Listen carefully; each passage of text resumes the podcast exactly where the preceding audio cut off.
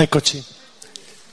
Allora, prima eh, tu hai detto che il vero godimento è quello del pensare, del pensiero, confrontato con il godimento che può venire dal cibo, per esempio, o dal godimento fisico, che è quello del rapporto tra uomo e donna.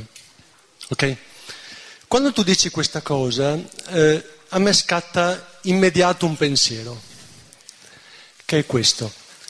Ma allora, il primo esclude gli altri due? Meglio, è, eh, vediamo come posso dirlo. È, cosa succede? Succede che se noi andiamo avanti nell'evoluzione quindi eh, eh, sempre più comprendiamo e godiamo del pensare, oppure sempre più andiamo verso eh, eh, questa strada, automaticamente succederà che sentiremo meno la pressione e l'esigenza degli altri due godimenti? Oppure dobbiamo dire no, questa è, come dire, in un equilibrio esiste il momento dell'uno, il momento dell'altro, cioè devono, esist- devono coesistere tutti quanti. Ancora meglio, voglio essere... Guarda che è chiarissimo. È chiaro, ecco. Detto, eh? boh. No, perché posso prendere da vari punti di vista la cosa, no? Fai, fai, importante. Quello che io osservo nel momento in cui ho fatto queste riflessioni, no, ho detto, beh, proviamo a vedere cosa mi succede. Quello che io osservo è che eh, quando io sono nel godimento, nel godimento, del cibo, per esempio, o nell'altro godimento, è come se, se sto ben attento, è come se perdessi la coscienza dell'io, in un certo senso. Allora, quando invece sono nella, nel godimento del pensare, eh, come dire, eh, mi, accorgo, mi accorgo che questa cosa è assolutamente completa, m- mi completa. Nel momento in cui mi rilasso da questo tipo di godimento del pensare, perché questa cosa è un po'... sì, mi rilasso, è come se queste altre due forze che sono dentro di me esistenti, perché io questo, quel piacere lo conosco bene, si risvegliassero e in, un, in un certo senso scatenassero dentro di me una battaglia furibonda. Come dire, ecco il cavolo che io me ne vado così eh, in 448, che ti lascio, che ti permetto di dire no, no, tu basta, hai esaurito il tuo compito. Allora mi, mi viene il dubbio, ma ok, devo stare nella battaglia, è così che deve succedere o sto sbagliando? Perché in realtà devo trovare un, un pensiero, una strada in cui queste tre debbano coesistere. Ecco, io sono in questo dubbio.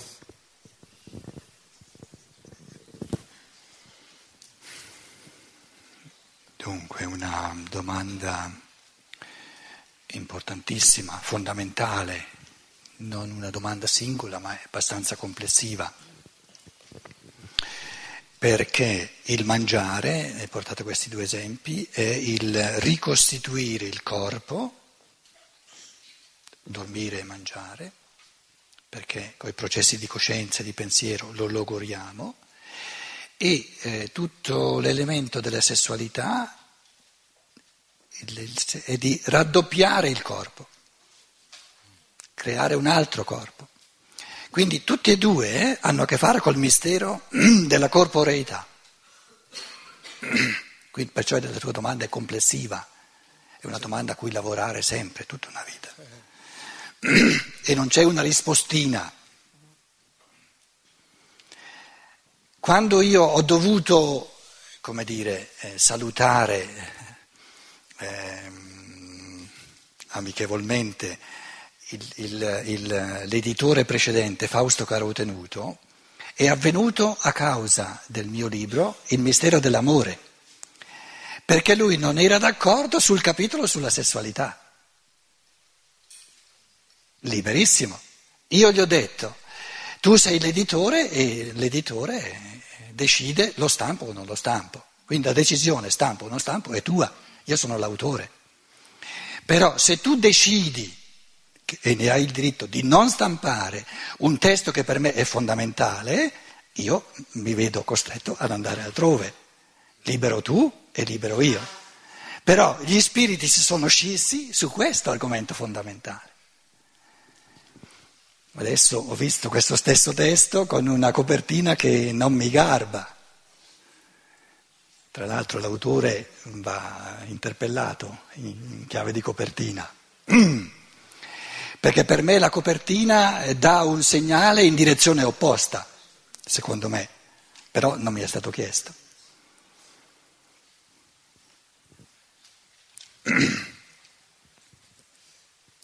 Qual è il significato del corpo.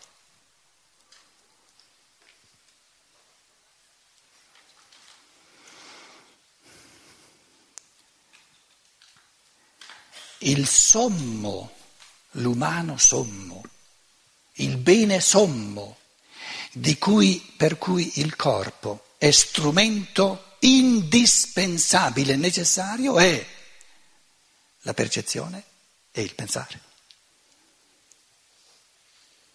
Senza corpo non c'è la percezione e senza corpo non c'è il pensare umano ordinario, quel pensare di cui stiamo parlando. Quindi la sacralità assoluta del corpo sta nel fatto che è lo strumento indispensabile in assoluto per percepire e per pensare. Il modo di trattare il corpo è umano, favorisce l'umano nella misura in cui si fa strumento per la percezione e per il pensare. Tutto ciò che compromette la percezione pura e tutto ciò che compromette o obnubila anche minimamente il pensare è disumano. Perché la somma beatitudine dell'uomo, grazie allo strumento musicale del corpo, è nel percepire, però il percepire non è una, un'esperienza, il percepire è la sete, è, è, è l'esperienza che mi manca qualcosa. Quindi l'umano vero e proprio nella sua totalità è nel pensare dove io ho l'illuminazione dell'intuito e l'amore che ama questa realtà che penso.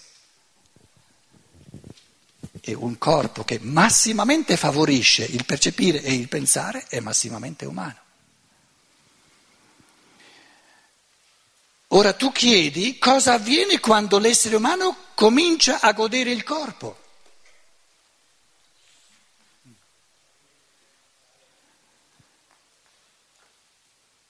Gode lo strumento e gode sempre di meno ciò per cui lo strumento dovrebbe essere strumento.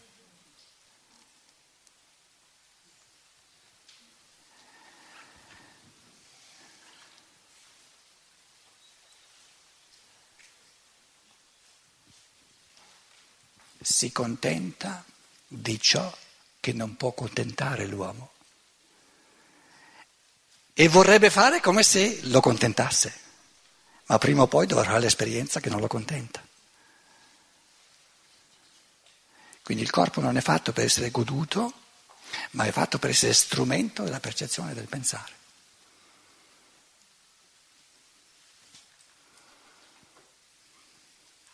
Quindi colui che gode il corpo si accontenta delle briciole, omette i grandi godimenti.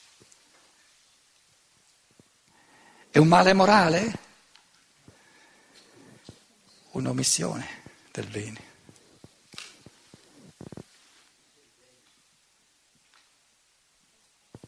Il male non è qualcosa, è sempre una carenza di bene. Una morale che vuol presentare il male come qualcosa è bacata, sono teste bacate. Il male morale sem- sono sempre buchi nel bene. Quindi c'è soltanto il, l'unico male possibile è l'omissione della pienezza dell'umano. E la povertà degli uomini d'oggi è che non la conoscono più la pienezza dell'umano. E si chiedono come mai c'è tanta, c'è tanta depressione, come mai c'è tanta scontentezza, come mai c'è tanta aggressività. È perché, perché non sai neanche dove sta di casa la pienezza. Significa questo che noi vogliamo proibire alle persone di godere il sesso, di godere il mangiare? No, è assurdo, scusate. Stiamo dicendo, c'è di meglio, molto meglio. Te non lo vuoi cercare questo meglio, sei libero.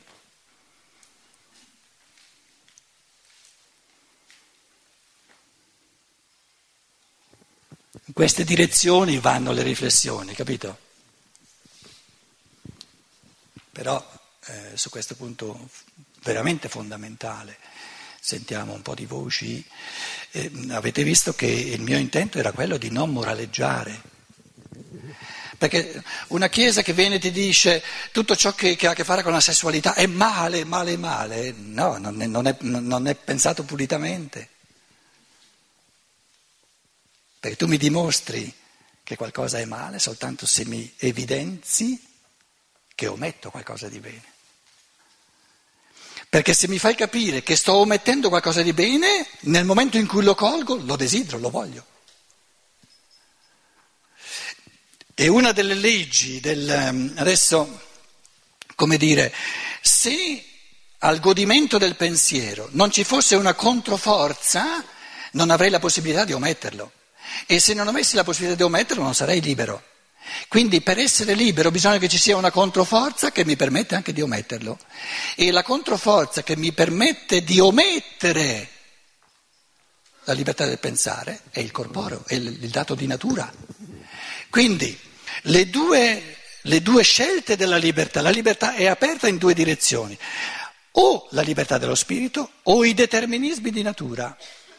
Quindi lasciarmi andare a queste forze di natura che, che lavorano nella cosiddetta sessualità, significa che ometto di aprirmi alle conquiste libere dello spirito. Mi lascio andare all'elemento della natura. Ma se l'elemento della natura non ci fosse, non avrei la possibilità di scegliere liberamente lo spirito. Quindi la controforza, la natura è la controforza necessaria della libertà. Perché se la libertà non, ave- non avesse nessuna controforza, non sarebbe libera. Quindi la libertà è sempre liberazione da meccanismi di natura. Ed è una gran bella cosa. È stata pensata bene la cosa. Quindi se io, se io non, non, non, non, ci metto una, una forza esuberante di libertà, la natura mi acchiappa e, il, corpo, il, corpo, fa da solo. Sono, sono, sono forze di natura che, che, che agiscono deterministicamente, non sono libere.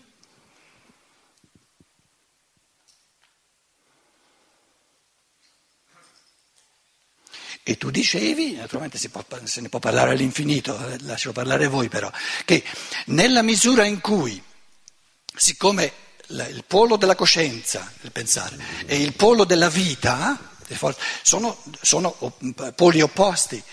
Più rendo forte, perché mi, mi, riduco a quello, il polo della vita, mangiare, procreare, eccetera, eccetera, eccetera, più diventa debole l'altro, perciò sono polarmente opposti. Quindi qualcuno che dice ma come faccio a rendere meno forte il polo vitale in me? Non lo puoi rendere meno forte lavorandoci direttamente, perché se ci lavori direttamente diventa sempre più forte. Lo puoi rendere meno forte solo indirettamente rendendo l'altro più forte. Allora per natura diventa meno forte. E tu dici, il godimento di quell'altro è così bello, mi, mi accattiva talmente che io, che io per l'orgasmo non c'ho più tempo né voglia. Oh, né tempo né voglia. C'ho di meglio, c'ho di meglio, c'ho di meglio. E in fondo le tue riflessioni andavano in questa direzione. Hai, hai, cercato, di, hai cercato, di, descrivere psicologicamente che, che, che tipo di, di esperienza psicologica c'è quando mi vivo dentro alle forze della natura e che tipo di esperienza c'è quando mi vivo nell'elemento della libertà, creatore della libertà. Però nessuno ti dice devi, non esiste il devi. È moralismo il devi. Sei libero. Eh, L'essere umano è libero. Perché se devi non sei libero, e allora l'umano è sparito. Quindi tutta questa morale del devi è disumana, è antiumana. È ora che, che la mandiamo ai ferri vecchi.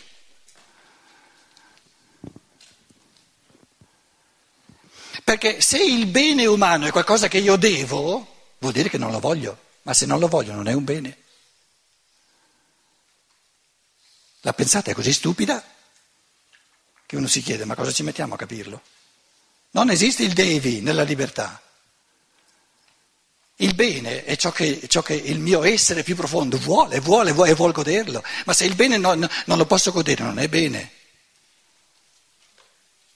Un bene fatto a denti stretti è una catastrofe, è un male per l'essere umano. Fa guadagnare, guadagnare soldi solo ai, ai, dentisti, i denti stretti.